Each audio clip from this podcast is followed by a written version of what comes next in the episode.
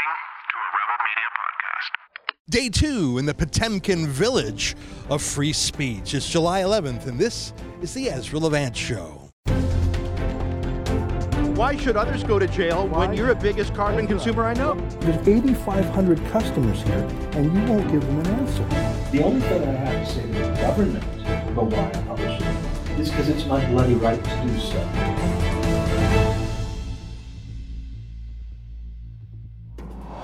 You know what a Potemkin village is, don't you? It's a fake. It's something to show off to foreign media to, well, to lie about the way things really are. And that's what this so called Media Freedom Conference, co sponsored by the governments of Canada and the UK, has been. This is the second day of the conference, and I am convinced that the purpose of the conference is to further the globalist agenda that Justin Trudeau is definitely part of and I'm afraid the United Kingdom must be too, but many others, and which is to divide the world's media into two parts: those that are controlled and subsidized by government, and those that are marginalized, demonized, and banned by government. With nothing left in between. No independent media, no free media, no dissident media, just approved media and banned media. Now, you might think that sounds astonishing. How could the governments of Canada and the United Kingdom abide that? Well, I'm telling you that for the last 48 hours, I've observed it with my own eyes. I've listened to dozens, probably two dozen hours of conversations, or maybe not quite that much. And the ideas of freedom, what it means to be free, have been incidental. Maybe 20 minutes out of all the talk I've heard. Uh, much more common is the talk of banning fake news and disinformation. But what is fake news or disinformation other than something someone disagrees with? I think the theory of man made global warming is fake news and disinformation. I think the theory of Trump Russia collusion is fake news, and I think it was proven that way. But for the official narrative media, that was the truth.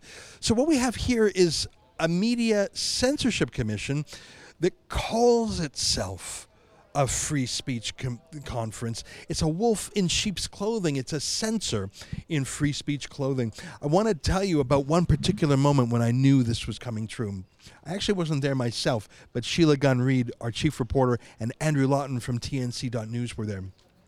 As you know, Canada's Foreign Minister Chrystia Freeland was one of the co sponsors of this event, and she was having a press scrum.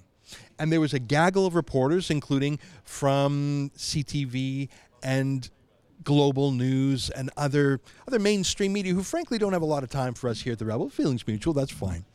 So this whole gaggle of Canadian reporters was going in and Sheila and Andrew were there and they said, "Oh, oh, oh, oh, oh stop you guys, stop. Stop. Um it's too crowded in here, so two journalists can't make it, and those two are you, Sheila, and you, Andrew. Oh my God, it couldn't have been more transparent. And in that moment, Chrystia Freeland showed her true colors at a free speech conference. She censored Sheila and Andrew at the conference. Moments after giving a lecture to everyone about how politicians must respect journalists even if they ask tough questions if that story isn't incredible enough, what happened next was even more amazing. Those other mainstream media journalists I just referred to, they actually stood up for a moment. For us, maybe, but for free speech, for sure. And they all said, if Sheila and Andrew aren't going in, we aren't going in. And not just that, it wasn't just the Canadians. An Al Jazeera reporter said that. Stop and think about that for one second a government broadcaster from a government journalist from the state broadcaster of Qatar, an odious dictatorship, had more free speech in his blood than Chrystia Freeland, the co-chair of this conference. Here, our friend Sheila Gunn Reid was right there with her camera. Take a look at how that went down.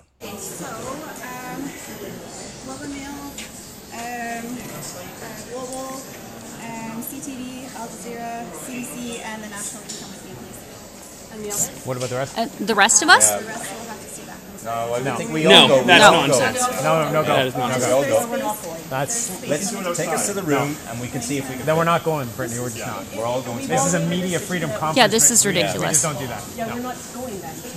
So that was the highlight. The worst censor at the conference was Chrystia Freeland, the co-chair. The best moment was Canadian journalists who discovered the maybe they always had it it was latent. They stood up for the rebel. It was sort of amazing. Anyways there was a lot of interesting there's a lot of depressing things. I was actually invited to be on a panel sort of a youth journalism panel. I, I, I don't like when things are artificially divided up at the kids table and the grown-ups table but hey take it where you can get it right? I'm, i was invited on a panel at this conference. Uh, obviously they didn't run that by Chrystia freeland so i was on it and i was disappointed at how little how shallow the roots of free speech are in the millennial generation. I was very depressed by it. And I think that the idea of hurt feelings that counterfeit human right not to be offended, I'm afraid that's taken deep root even at this conference. But I want to tell you a story today that I thought was rather incredible. As I mentioned, this was co sponsored by Canada and the United Kingdom. There's about a thousand delegates here. I was told by a staffer there are 900 people working at this conference of a thousand. And you know, there was Brits and there's uh, Americans here and Canadians and other Europeans, and it was interesting. And I just sat down in a session, and I couldn't even find it on my agenda. It wasn't an official part of the agenda. And I sat down, I wasn't really paying much attention because I didn't know who I was listening to. And I heard him talking about how free the country of of Pakistan was. Pakistan free? Pakistan is a is a racist Islamic supremacist country in their constitution. Their bigotry is hardwired in there. They're they're extremely censorious. Let me just give you one example. I'm sure uh, I could give you a dozen. You know the case of Asia Bibi, the Christian woman who was sentenced to death for blasphemy against Islam. Finally freed and actually came to Canada, if you can believe it. The Pakistani foreign minister was a guest of honor speaking on the main stage. That thug, and I call him a thug because he's he's part of the regime. It would be like having Nicolas Maduro of Venezuela or Vladimir Putin. I mean, they're, they're not completely irredeemable, but to invite the foreign minister of Pakistan as an honored guest, and I and I couldn't even believe he was there, and I and I was listening to him lie about free speech when I knew about Asia Bibi, and surely Chrystia Freeland, the foreign minister who welcomed and took a photo op with these people coming from Pakistan, surely she would object. No. Well, I have an, a little censorship story involving Pakistan. You see, I like to tweet on Twitter. It's what I do, and I tweet about many subjects. And one day I got an email from Twitter saying the government of Pakistan objected to a tweet I published. And so they demanded it be deleted, and Twitter complied. So you've got some thuggish Sharia supremacist in Pakistan telling a company in San Francisco, uh, First Amendment free speech jurisdiction, to censor me, a Canadian journalist, in Toronto. And they did it. And that thuggish foreign minister of Pakistan was sitting right on the stage.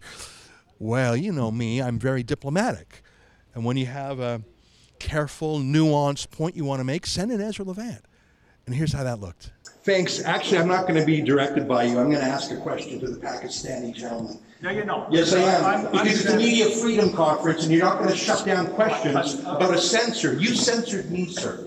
Right, very- I have a very- Twitter account in very- Canada, and because I wrote something that traduced some Pakistani blasphemy law, you complained to Twitter, which took down my tweet in Canada. So can you explain why your Islamic supremacy in Pakistan is silencing my personal and journalistic freedom in Canada? And I know it happens in the United States too. And frankly, you sure should be embarrassed to invite a censor like this. But back to the thug. Who the hell are you to censor me in Canada? Answer. Now, I'm, I don't, I don't like. I know you don't because you don't like free speech. I don't like. You don't like free speech. Okay, would you like to answer that briefly? I just, I just respond to you, sir. First of all, you want your sentiments to be respected. Just look at the tone and the style you've adopted.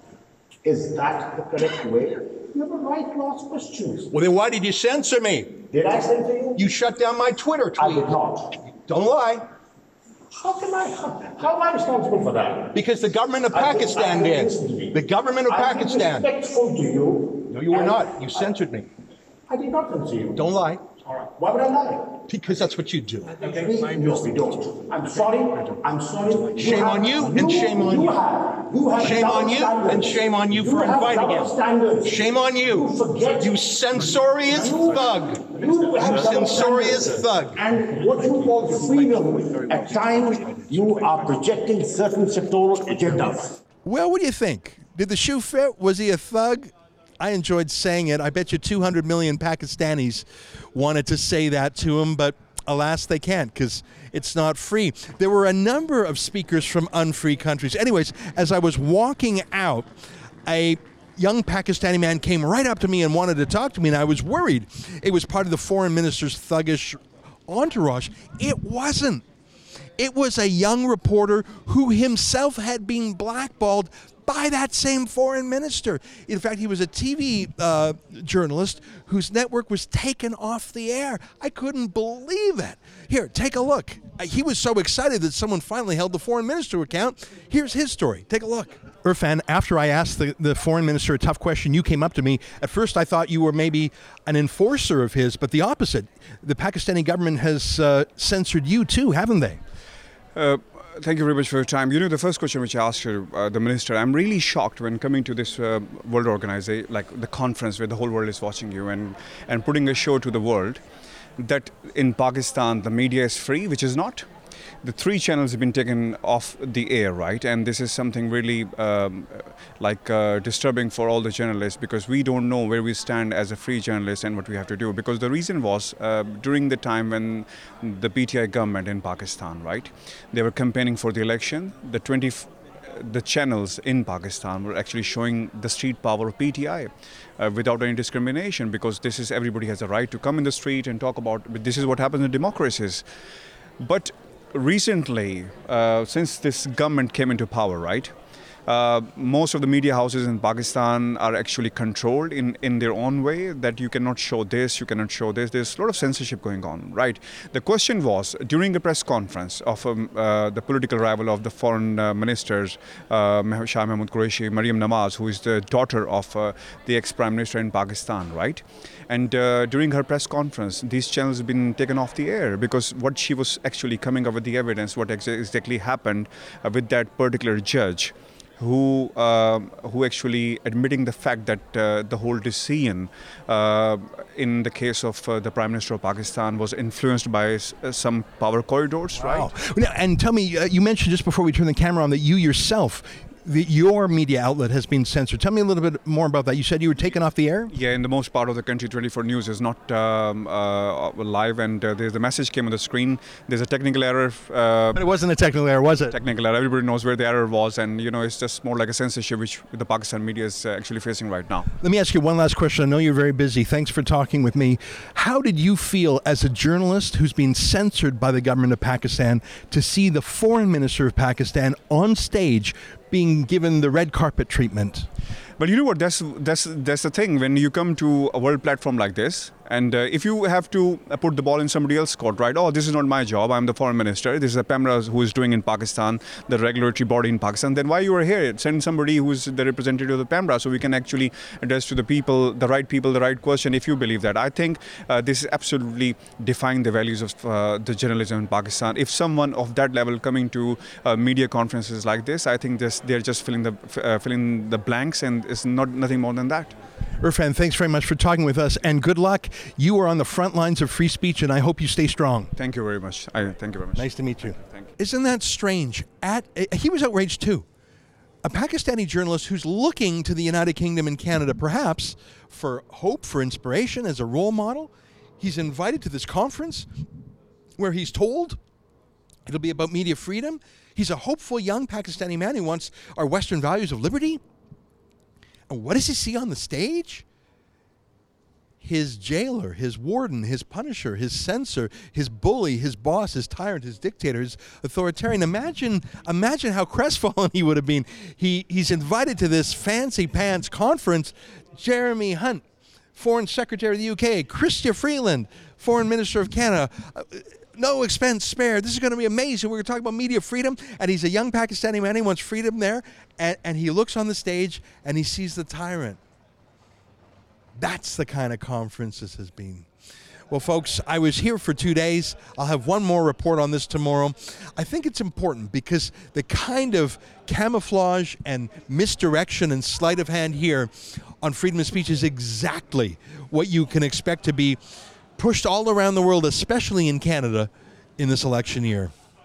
Until tomorrow, on behalf of all of us at The Rebel, including over here in London, UK, to you at home, good night, and keep fighting for freedom while you still can.